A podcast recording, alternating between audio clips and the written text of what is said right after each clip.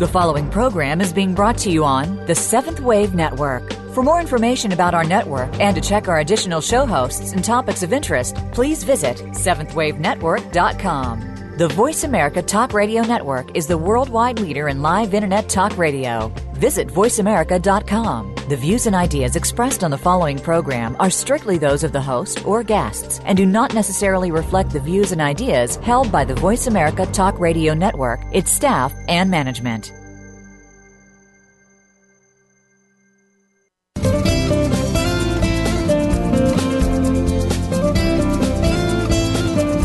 Have you ever stopped to think that the best and worst place to live is in your mind?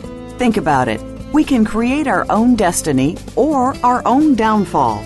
It all has to do with the way that we choose to think and see things. Welcome to Uplift Your Life Nourishment of the Spirit with your host, Dr. Paula Joyce. Dr. Paula is here with her guest experts to show you just how to change that negative way of thinking and see your world in a positive light. Now, here is Dr. Paula. Welcome to Uplift Your Life, Nourishment of the Spirit. I'm your host, Dr. Paula, the Life Doctor, and I'm grateful you're with me again this week. And speaking of gratitude, I appreciate the new clients who took advantage of my 20% discount offer in July. It's a pleasure and an honor to receive your trust and to be able to help you on your healing journey. Today, after the break, we'll be talking with Dr. Bernie Siegel about easing the end of life transition by setting up a means of communication with loved ones that will take occur after their death, but setting it up before they die. In my first few shows, we talked a lot um, about the death of loved ones and healing those relationships either at the end of life or even after death. Our conversation with Bernie on that third show was a catalyst for those continuing discussions. And as I shared with you at the time, they led to a profound healing of my relationship with my father, who passed away 36 years ago. It was a long time in coming, but thank God it happened. And sometimes it never does. So I'm grateful, truly grateful for that incredible healing because not only did it change that relationship, it changed everything in my life because everything is connected. It's all tied together. And everything that we heal from the past and the present influences everything, including our present, future, and past. Today, I'm going to talk about some other spiritual experiences that I've had with my family members and friends before and after death. If you have a personal story to share or a question, please call during the show to 1 472 5795. That's 1 866 472 5795. Or email now or between shows to dr, that's Dr. Dr. Paula Joyce at gmail.com com. And the phone number to call between shows is 1 214 736 4460. That's 1 214 736 4460. We can use the end of life, as Bernie says, to change. And this often means facing the tough issues that we were not able or willing to face when we thought we had a long time left to live. My mother's dying was an experience that can only be understood as spiritual. As if we both sensed that she would be dying soon, we had a reconciliation exactly one year before her massive stroke. After years of emotional abuse, I finally confronted my mother. We were cooking, and again I got to hear how I couldn't do it right, which meant I didn't do it the way she did. Something had finally changed within me, and I said to her, We have to talk. I walked her into the den and found words coming out of my mouth that I didn't think I was capable of saying. I told her that she was emotionally abusive to me and that probably her mother did it to her too. I was totally unprepared for her response. She cried and said she never meant to harm me. That was a turning point, and I will never forget that moment of truth and togetherness. The rest of her visit was rocky because she then went into old patterns of shame, guilt, shutting me out with silence and sulking. The universe, however, provided an experience for us that opened up communication again. I took my mother to the art museum to see a Chihuly exhibit. The beauty and joy he conveys through his art with glass broke open my mother's heart. She was like a child playing in a sandbox. I had never seen her having so much fun. On the way out, we saw a black and white photo exhibit of coal miners living in abject poverty. Her mood shifted, and for the first time, she told me stories of the trauma she experienced growing up as a Jewish girl in Poland and surviving the pogroms and anti Semitism. That led to her sharing with me the pain she experienced when cooking and baking with her mother. We ended her visit with a level of intimacy and authentic healing communication that we had never experienced with each other. The next time she visited, we had so much laughter that my oldest daughter stayed home from college an extra day. She had never enjoyed her grandmother so much. That turned out to be a true blessing since it was the last time she saw her alive. When my sister and I got word that my mother had had a stroke, we both flew to be with her. Her doctor was so devastated that he couldn't even tell us the severity of her condition. My sister and I, believing that my mother would get well, interacted with my mother for three days and were in full communication. She made her wishes known and she answered our questions with looks and facial expressions and gestures. We assumed she was getting better until we ran into the speech therapist who told us that my mother was showing no signs whatsoever of rece- receptive or expressive language. We told her what we were doing to elicit communication. So she tried the same things and got no response at that point, we, we requested a CAT scan, which confirmed the therapist's experience. My mother was not going to recover. But during our days together, we had come to a new relationship. The three of us were together as siblings and mother and as a triad in a way we had never been before and experienced healing in a profound way. We were participating in a miracle that science could not explain. The fact that both my sister and I were witnesses to the experience confirms that it happened. We couldn't both be imagining the same things at the same time. And then when I realized that the situation was hopeless, I released my mother and told her that it was her choice as to whether to stay or leave and when. It took my sister another full day before she could let go. During that time, my mother totally ignored me and focused all of her attention on my sister. I was devastated until months later I realized that by releasing my mother, I effectively ended our, ended our relationship in this life. I told her we were complete, and she acted on my word as if we were complete. She and I were done. It was as if she had already passed on in terms of our relationship. So mom focused all her attention, all of her attention on my sister so that Gail would release her. At the end of the day, Gail finally told our mother that it was okay for her to go when she was ready.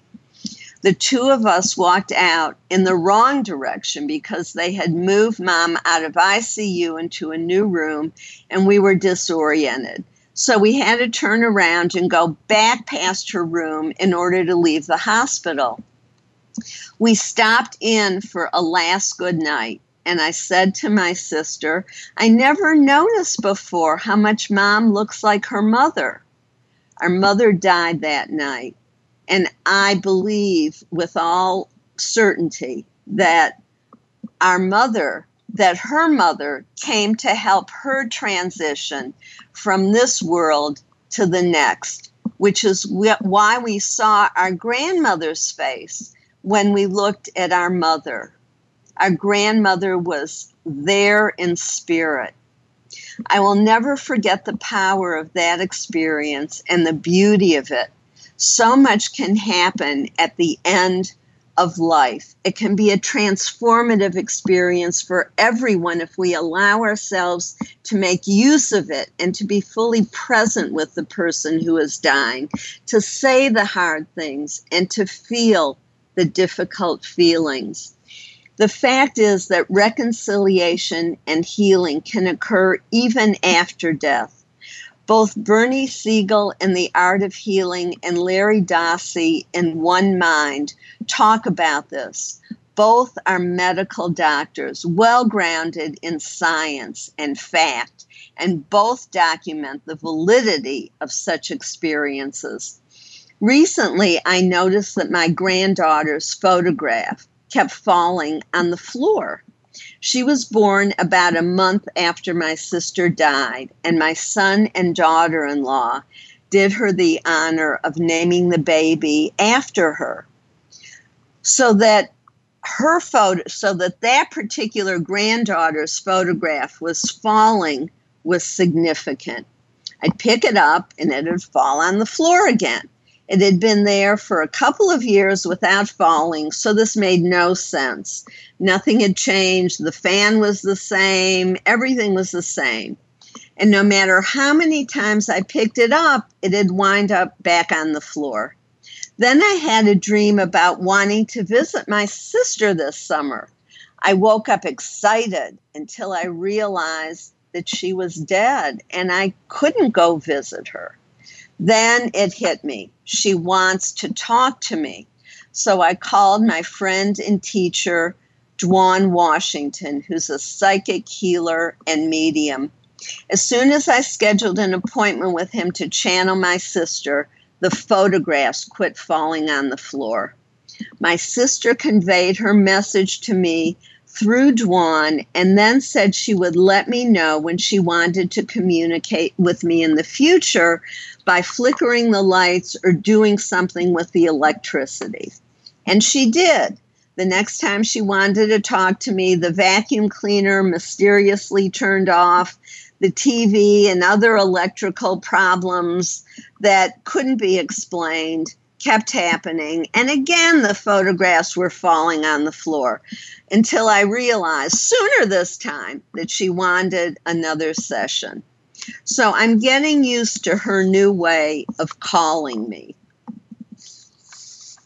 By the time my sister came to me, I had already had a number of experiences that prepared me for recognizing that she wanted to channel something through to me. After my mother passed away, several years before my sister, I noticed that the lighting in her photograph would change. When I would look at her, the photograph would be normal.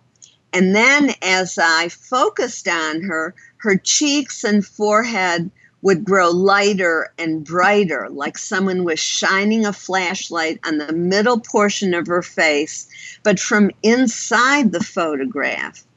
Lest you think I was imagining this, I would show this process to numerous friends, all of whom describe seeing the same changes in light that I did, without my telling them beforehand. To me, it was my mother saying hello and telling me that she was okay and that she was watching over me. I found it very comforting. It's like her spirit is talking to me through her photograph. When my closest friend Gay passed away, similar strange things happened. Her husband, who didn't believe in anything spiritual, was shocked to discover that her wedding ring kept moving during the night from the dresser to the floor or some other odd place. Since he was the only one in the house at night, the movement was unexplicable, explicable unless he believed that she was doing what she had promised, and that was letting him know that she was okay. And since Gay introduced me to the spiritual realm, I wasn't surprised when her spirit walked past me in my home months later, just to remind me that she was still with me, teaching and guiding me. I've also had experiences with people who have come to me in the middle of the night asking for help in crossing over to the other side. I no longer find this startling. Often spirits get disoriented and confused when they're transitioning. Now I simply tell them to turn around and go toward the light. And these people aren't always family members or even close friends, but are people who we have a close spiritual connection with, either because of a past life or just because they can feel our spirit and know we can help them.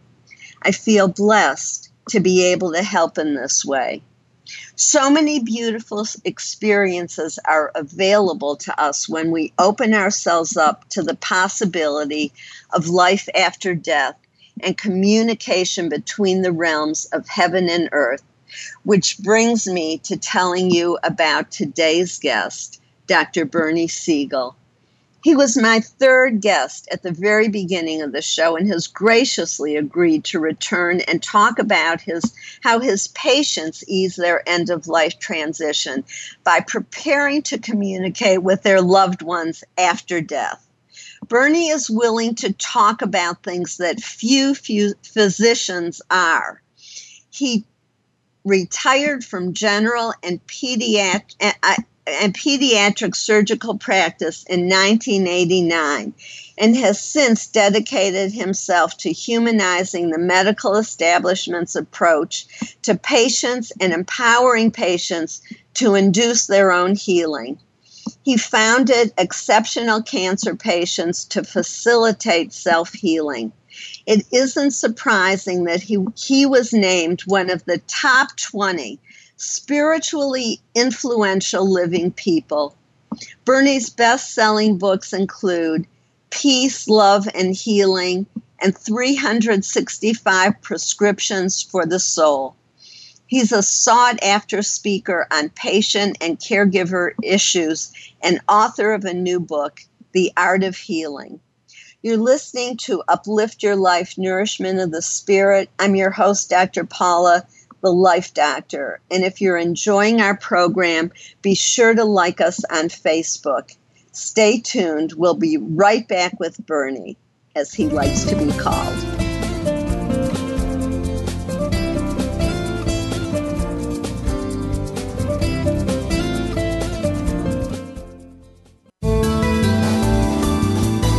The Voice America Seventh Wave Channel. Seek greater awareness. Time for a fresh perspective from leadership development to team building and reimagining your mission. Dr. Paula has game changing speeches and presentations crafted just for you. She has helped leading experts solve their key challenges and can help you too, while reducing stress and increasing your profitability. With Dr. Paula, you will find common ground in innovative solutions. Start now with a free consultation. Call Dr. Paula, the Life Doctor, today at 214 208 3533 or visit paulajoyce.com. Step into the doorway to conscious choice, greater health, and well being. Attain the balance that you've been seeking. Tune in and turn on 1111 Talk Radio. Feed the mind. Embrace positively. Release the tension. Step out of fear. Host Simran Singh will help you broaden your mind and open your heart toward a greater understanding of how to take charge of your life. 1111 Talk Radio is here every Thursday at 7 p.m. Eastern Time, 4 p.m. Pacific Time on Seventh Wave Network. 1111 Talk Radio, because shift happens.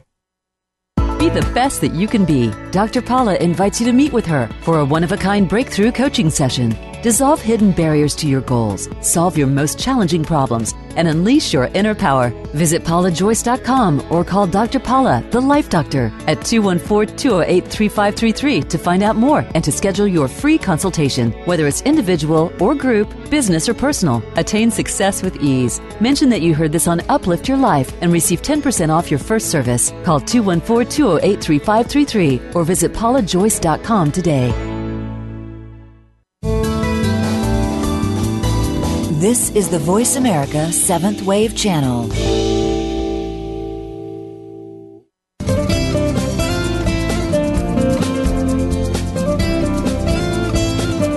You are listening to Uplift Your Life Nourishment of the Spirit with Dr. Paula Joyce. To reach the show today, please call 1 472 5795. That's 1 472 5795 you may also send an email to drpaulajoyce at gmail.com. That's drpaulajoyce at gmail.com. Now, back to Uplift Your Life, Nourishment of the Spirit. I'm your host, Dr. Paula, the Life Doctor, and you're listening to Uplift Your Life, Nourishment of the Spirit. And I'm so pleased that we're here with Bernie Siegel, who bridges the gap between the spiritual and the medical and shows us how they are not opposing fields, but intricately intertwined. And I have much gratitude to you, Bernie, for not only being on this show, but also for all you've given me through your teachings. You have, through your writings and your CDs, although back then when I used to listen to you initially, it was tapes. But but i just you help me change and grow open my mind and change my life and i'm truly grateful. Give yourself credit. Um, you know people can hear my lecture and say that was boring i've heard you before. And the next one says thank you i'm so inspired now. What's different is the person uh, and not the lecture and I, as crazy as this may sound, I always say I look for people who think I'm wonderful and inspiring because I know it's within them, and I'm simply bringing it forth. So, you know, as I've said to you before, I see myself as a coach who can present things to people, but if they're not going to show up for practice, it doesn't matter how good I am as a coach. They're not going to accomplish anything. But the people who are willing to listen and participate and learn, and a lot of it, I may add, a quote from a patient. My mother's words were eating away at me and maybe gave me cancer. This was a woman who, as a child, was dressed only in dark clothing, so nobody would notice her. And her mother told her, you know, you embarrass me, you're a failure. I mean, I know even worse than that, where parents have committed suicide and told their children to commit suicide. And I'm helping the one person in that family who survived, and she has become my teacher. You know, finding spirituality and letting, as she said, love into her prison. And that's the thing that I've realized that if people don't grow up with love, they are in deep trouble because up to the age of about six, due to your brainwave patterns, um, what your parents say to you and other authority figures. I mean, a teacher could be destructive, a religious figure. Um, you are hypnotized by them. So, you know, think of growing up as that young woman did. You're a failure. You embarrass us. I mean, she had to get a life-threatening illness to buy a red dress, and I mean that literally, and and reclaim her authentic life and not the one the parents created. Because when you're pleasing everybody, you lose your life. You're not living your life. And one study that was done of Harvard students, because again, I'm always saying information doesn't change anybody. I don't lecture what's good for you and what you should eat and how much exercise. I'm trying to inspire people so they will then look that up. But in this study of Harvard students, they were asked, did your parents love you while they were in college? And then they were all looked up 35 years later those who said my parents didn't love me, 98% had suffered a major illness. Those who said yes, 25%. And I'm constantly reading, it drives me nuts in the newspaper, all the politicians who want to raise, you know, the cost of sugar drinks. You know, that's not going to change anything. Uh, it, you've got to get on, you know, television and say, I love you, everybody. If you need a loving parent, I'll be your parent. Now take good care of yourself. You know, that's what the message needs to get out there, not making cigarettes more expensive and anything containing sugar more expensive. Uh, that doesn't stop people from being self-destructive. But if you can reparent them, get them to feel loved, you know, know that you're doing it for the right and healthy reasons, um, then they're more likely to stop killing themselves. Because all the addictions, and I mean this literally, are a search for feelings that they never had in a healthy way. So food, alcohol, drugs, it, it's, it's all a search for something. And again, they're not stupid people. They know it's not good for them. Then why are you doing it? And again, it's the feeling they're getting from this artificial substance that try to fulfill what they never had in a healthy way. Because if you grow up with self-worth and self-esteem, you take care of yourself because you're worth something. And, uh, you know, it all evolves. And I saw this as a physician. Uh, the opposite of love, because often people say fear and hate. No, that's not the opposite of love. The opposite of love is indifference, rejection, and abuse.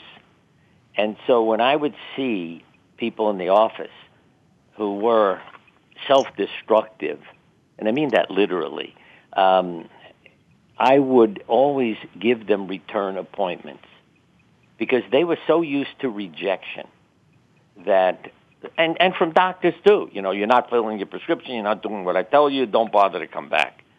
See, that was like mom and dad again. And I would say I'll see you in 2 weeks and give them a hug.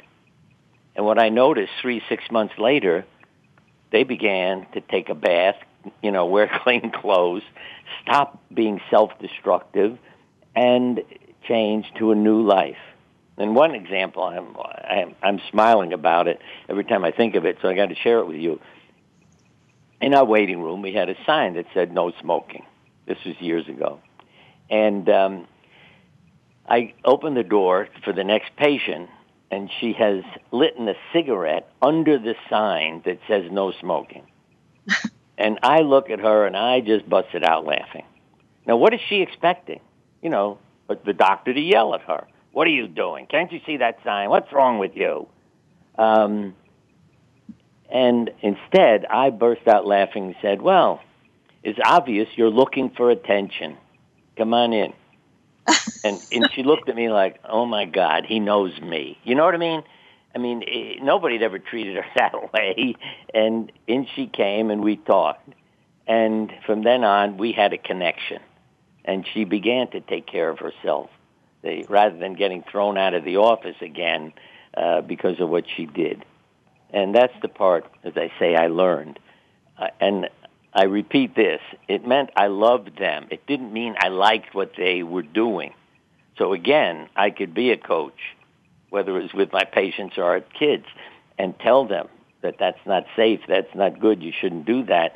But they knew it was coming from someone who loved them and who cared about them. And they were a lot more likely to listen. And one more thought, and I never stop talking because one thing leads me to another. but it's, you know, when you think about the opposite of love, see, you're rejected. What do you want? Revenge. And those are the headlines we're reading all the time. You walk into a school, you walk into the place you work, you go home and kill your parents. Um, they're they're seeking revenge, and of course, then they feel guilty, and the majority of them either killed themselves or are killed by the police at the same time.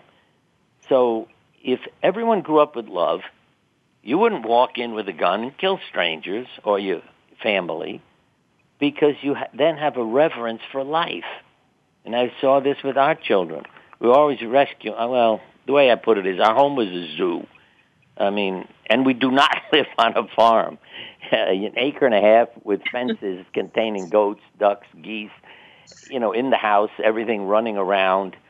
Veterinarians giving us exotic pets when people didn't know what to do with them, and we would rescue them. And we have five kids, so you know, a lot of people here taking care of these creatures. And I see it now as they've grown up. They care about life, and they try to help every species to survive. And it's such a wonderful gift for a parent to know that their children care. And I don't have to worry about them hurting somebody because it's not a part of what's in them. They're here to rescue creatures, not hurt them, and not look for revenge, but look for ways to give love. That's beautiful, um, really beautiful. And and you you mentioned offline um, before you came on that your um, rescuing animals has to do with a past life. Oh yeah, you know you were talking about some of that and communicating with the dead. You know previously, I had a patient. I didn't know it, but she was a mystic, and she came in the office one day and said, "Well, I've learned you're not a normal doctor." So I have messages from you from the dead. and she would tell me their name and then spoke the way they did. In other words, using their language. And I would call their families and tell them. And even when my parents died, I was very good friends with Elizabeth Kubler-Ross, helping me, again, as a doctor, deal with the pain, the loss, things we're not trained to do. Because I became a doctor to help people. Then I realized you can't cure everything. People die and uh, but anyway, Elizabeth.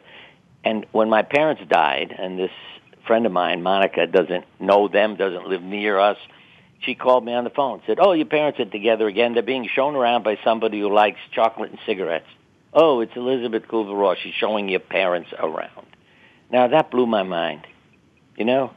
But again, I've learned when you quiet your mind, that's when this kind of communication happens. But to jump back to what you were asking, I mean, part of why I'm different is what I've lived. As a four-year-old, there were carpenters in our house. They put the nails in their mouth.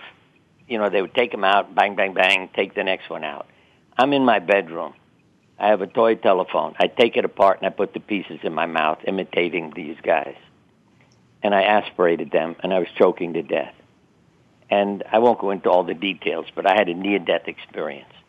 And it was the nicest thing in the world because it is very painful to choke to death. I can tell you that. I can still feel it. Um, and when I left my body, I'm four years old, remember. I don't know a thing about this. To me, it was like, okay, this is what happens when everybody dies. And it was just a wonderful experience. I can see, I can think, and these are things that we know and can verify today. And I was very upset when I didn't die. I, I always laugh when I say that, but you know, when you're four years old, floating around the room, uh, it's a great feeling. And uh, I was upset that my parents would find me dead, but I have no desire to go back. And when I did end up not dying, um, because the I always say the kid on the bed, what was me, had a convulsion and vomited, and the pieces came loose, and he took a breath, and I got sucked right back in yelling, "Who did that? Who did that?" Because I had decided to be dead, and somebody screwed up my plans. Um, and it wasn't days, your time. Not, not it wasn't your about, time. You know, when your mother comes in and sees you covered with vomit and toys and pieces and knows you know what happened you don't have a wonderful conversation with your mother about this experience and then years later see I, I, well, the point being that I didn't seek out any of these things.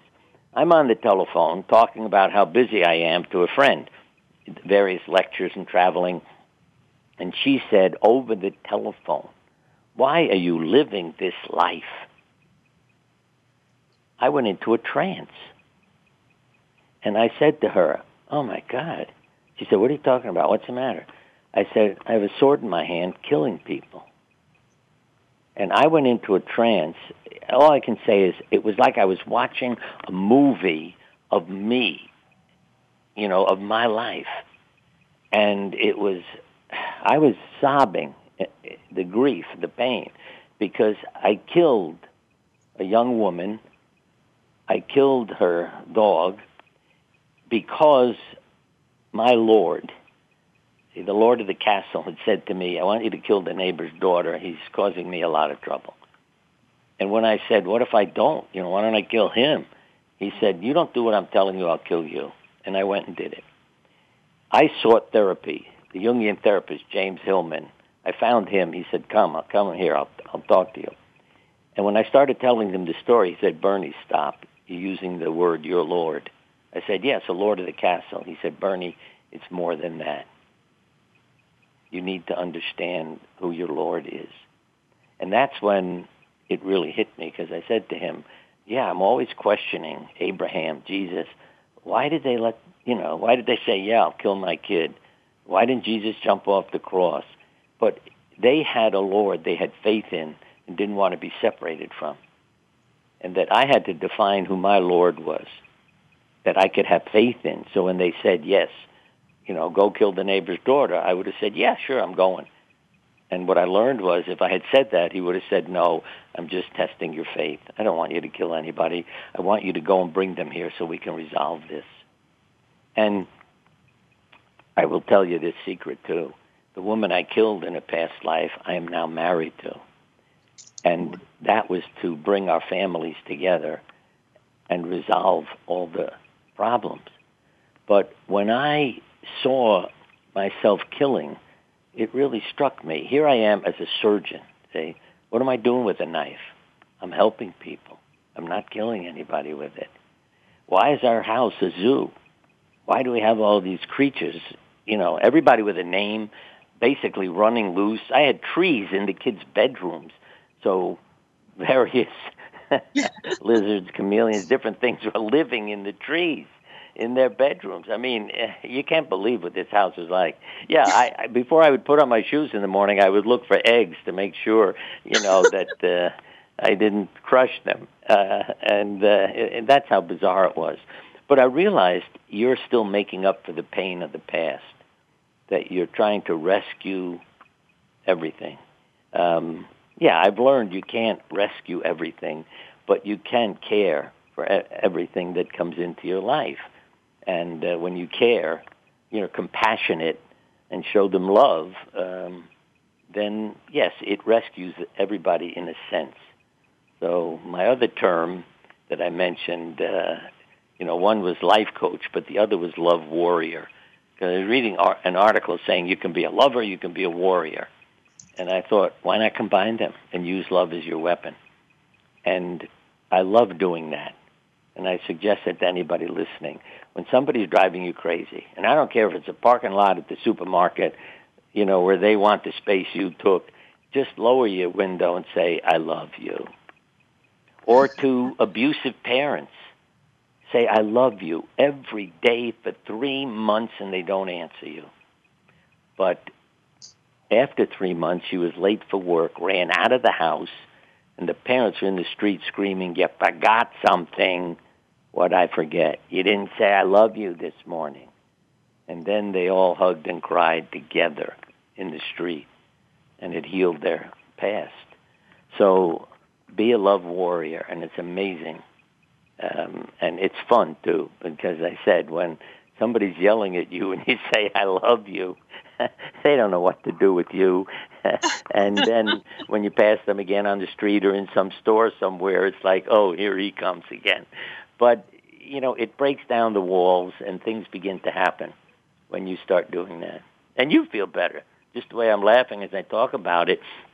Yeah, if I had said, no, I'm right, you're wrong, and start screaming at somebody, I don't feel good about it later.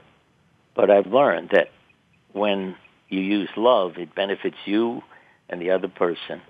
And uh, they begin to learn the power of it it, it's a powerful sword to cut through mm. uh, the the garbage um, because the yelling and, and the anger is always a cover for pain and and um, like you were saying, you know, not feeling good about ourselves right. and all of that. So that's a that's a, a, beautiful place for us to to end this segment and then to hopefully you can stay with us and come back and talk some more because you have so much wisdom and such a unique perspective and a willingness to engage in experience, life experience. Right. I would say, that, you know, that we're all here to rehearse and practice.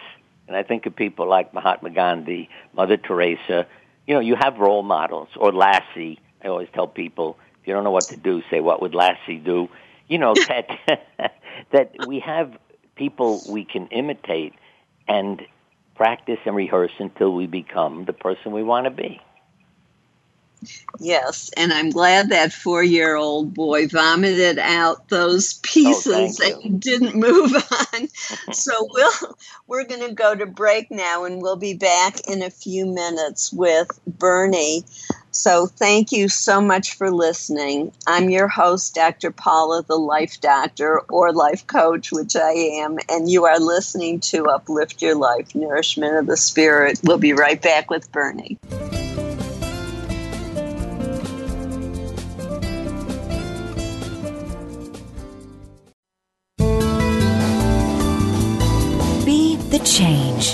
The Seventh Wave Channel on the Voice America Network. Be the best that you can be. Dr. Paula invites you to meet with her for a one of a kind breakthrough coaching session. Dissolve hidden barriers to your goals, solve your most challenging problems, and unleash your inner power. Visit paulajoyce.com or call Dr. Paula, the Life Doctor, at 214 208 3533 to find out more and to schedule your free consultation, whether it's individual or group, business or personal. Attain success with ease. Mention that you heard this on Uplift Your Life and receive 10% off your first service. Call 214 208 3533 or visit paulajoyce.com today. Time for a fresh perspective from leadership development to team building and reimagining your mission. Dr. Paula has game changing speeches and presentations crafted just for you. She has helped leading experts solve their key challenges and can help you too, while reducing stress and increasing your profitability. With Dr. Paula, you will find common ground in innovative solutions. Start now with a free consultation. Call Dr. Paula, the Life Doctor, today at 214 208 3533 or visit paulajoyce.com.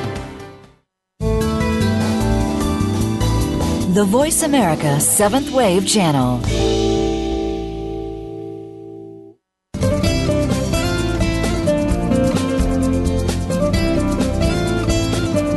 You are listening to Uplift Your Life Nourishment of the Spirit with Dr. Paula Joyce.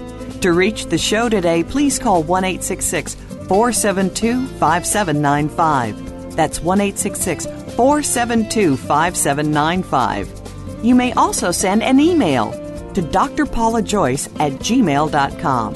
That's drpaulajoyce at gmail.com. Now, back to Uplift Your Life, Nourishment of the Spirit. If you're just tuning in, I'm your host, Dr. Paula, the Life Doctor, and you're listening to Uplift Your Life, Nourishment of the Spirit. And we're here with Bernie talking about dying and the afterlife and healing wounds um, as well through love. So the topic always is a broad spectrum when, when Bernie's on. So please during break, we were talking about um, healing from abuse and the wounded warrior, and you wanted to share something about yeah, there's that. a wonderful story by Thornton Wilder, The Pool at Bethesda. An angel trouble, you know, stirs the waters and heals people who get into the water when they're there, when the angel's there, and everybody keeps going there, hoping the angel will be there, and, and a doctor keeps going. And when the doctor shows up and the angel's there one day, the angel, however, stops in front of him and says, Not you, you draw back. And the doctor says, What are you talking about? Just because I'm a doctor, I can't. And the angel says, No. Without your wound, where would your power be? It's your melancholy that makes your low voice tremble into the hearts of men. The very angels themselves cannot persuade the wretched and blundering children on earth as can one human being broken on the wheels of living. In love's service, only the wounded soldier can serve drawback. And on the way home, the doctor realizes the truth of the angel's saying, because as he's walking down the street, just heading home, people open their doors and are shouting at him, "Come in here! You know, our son only talks to you. Come in here. Our daughter's in the dark. Will only talk to you." And he realizes the truth of the angel's statement. And I've seen this too in my life that, and I tell people, I say, look, put a bandage over your eye and then go to work, go to school, you know, go out shopping. What happens? This is a quote from one woman. Everyone in Stop and Shop asked me what happened. She had a bandage over her eye. Everyone asked her what happened. Why? Because she's got a visible wound, and they know if they talk to her, she'll understand their pain, their wounds, and something therapeutic will happen. I shaved my head many decades ago, and people knew I had a problem. I mean, I've learned why I did it subsequently, um, but I didn't understand why I had to do it when I did it. Um, but people knew I had, you know, problems, or I wouldn't have done it when the guys were wearing their hair down to their shoulder. So at the hospital, they literally lined up to talk to me. And I thought, yeah, they know I'm dealing with something. They're not afraid of talking about what they're dealing with. And I may add, part of it was the journey we're all on. Yes, one dying friend of mine started calling me Journey instead of Bernie. What a wow. message he gave me. Yeah, that we're all on this journey. And I realized that the shaving of the head what needed to be uncovered was spirituality, the way monks do it. And Jung discussed that in a story. When I read that, it was, oh, thank you. Now I know why I did it and what needs to be uncovered. And it has amazed me ever since how everything I do ends up being classified as spiritual instead of medical. I mean, my books and other things um, when I think of it as a doctor writing a medical book, and when it gets categorized, you know, to get prizes or in different ways, I have to look under spiritual to find my book. Because if I look under health or medicine, it's not listed. And uh, I'm flattered by that now. I'm not upset by it. But it, it was a way of people giving me the information about what they were seeing in my work and getting out of my words. That was the spiritual message. But again, these universal themes is the way I put it to people. If you come across something many times, you know, from many sages of the past, uh, know that that's true. It was interesting because just as you were talking, you know, before I came on about messages, and I did too from the dead and others, what I realized in my the latest book, The Art of Healing, in dreams and drawings, that's where the unconscious can speak to us. You know, the collective consciousness can speak through that symbols, and um, so that's when I began to get into dreams and drawings with patients as well as my own, and realize and find things again from Jung and others that dreams were interpreted and diagnosed physical illnesses. And I've had patients, yes, tell me that too, because again, I would ask them, did you dream? Do you know anything? Um, and the information was incredible. And a lot of doctors thought I was nuts. But because again, it's never a part of what they're told about in medical school. I've never met a doctor who's been told that Carl Jung diagnosed a brain tumor from a dream. I would say every medical student should be told that, so you talk to patients in a different way. But by doing it in the hospital and having people do drawings, it changed everybody because they saw the truth in them. It wasn't me giving lectures and trying to convince them. They saw what the patients had drawn, and then it became very interesting. And we even ended up with a coloring book in the operating room that kids would you know, fill in first before surgery because we would get information from them about themselves and their lives and their bodies and be able to use it in caring for them. And um, but again, the closed-mindedness. I just say to people, keep an open mind. If you experience something, even if you can't understand it, why it happened, you experienced it, so it's true. Don't say I can't believe it or I can't accept it. I would hear from doctors. It happened. Believe it. And that's why I became a storyteller. So I didn't get into arguments trying to prove statistical validity. The one psychiatrist at Johns Hopkins, uh, Caroline Thomas, years ago, much like that study at Harvard, she had medical students draw pictures of themselves and fill out a personality profile. And she looked them up decades later.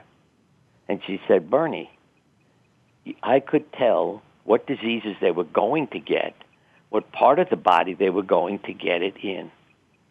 Based on their drawings and the personalities. And what was his name? Bruno Klopfer, psychologist. He was given personalities of a group of people with cancer. And I think 24 to 27 times he was able to predict from their personality who would have a slow growing, who would have a rapidly growing cancer. Three times he said, I can't tell her, you know, he was wrong. But that's the part and why I began to do support groups. As one woman said, I need to know how to live between office visits. So I started helping people to live so I wouldn't feel so much pain.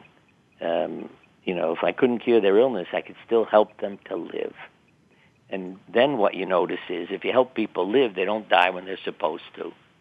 I mean, I have so many stories, and with and so many of them are humorous because people go to the mountains of Colorado to die, buy a house on the ocean in Florida to sit on the porch and you know to die. And I'm laughing because I called Colorado to say, how come I'm not invited to the funeral? Because I told the family to call me when he dies.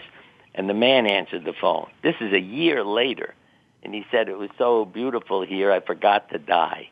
I mean, you know, and I'm, I called really bitter and resenting that they ignored, see, my feelings and connection with him. And he answers the phone.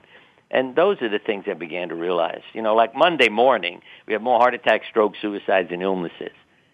Why? Because of your attitude. See, your body doesn't see death as the worst outcome.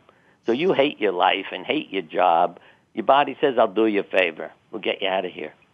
And what's his name? William Saroyan, the author, at the end of a story about a, poor and starving young man, uh, it ends with these words. The young man dies and becomes dreamless, unalive, perfect. Now, where he got that from, I don't know. But I'd say it's his unconscious, his intuition that knows the truth. And he said it. They become perfect again. And that I can guarantee everybody. When you leave your body, you're perfect again. Because people born blind to have a near-death experience see when they have an out of body experience. And like me, I, I know of some who, who were so angry when they didn't die because they had sight and how beautiful the world was. Yeah. And, uh, and and, and that's a, a, perfect note for, for us to end on because um, we're running almost out of time.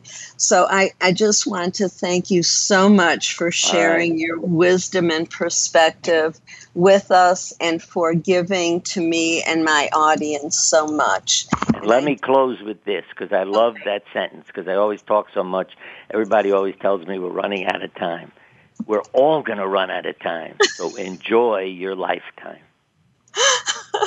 thank, thank you. That's great. And thank you for joining us today, Bernie, and my listening audience for Uplift Your Life, Nourishment of the Spirit. And if you all enjoyed today's show, like us on Facebook You can do that by going to my website, paulajoyce.com, where you can also get more information on my services and the books our guests have written, including Bernie's The Art of Healing. I hope you'll join us next week when my chiropractic friend Aldo will talk with us about his multifaceted approach to successfully diagnosing and treating health problems until then, as Bernie has told me to say, and he described the research in at the beginning of his um, interview today, that triggered his telling me to close this way. And so this is my standard closing. This is Dr. Paula, your CM or chosen mom. Remember, you are loved just let that feeling wash over you and through you. Have a blessed week.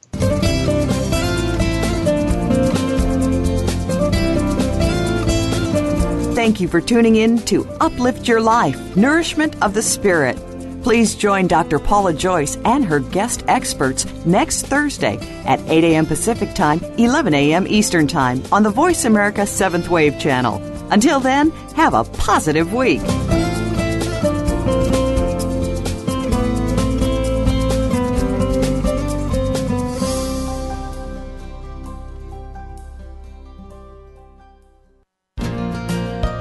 Thanks again for listening to the preceding program brought to you on the Seventh Wave Network.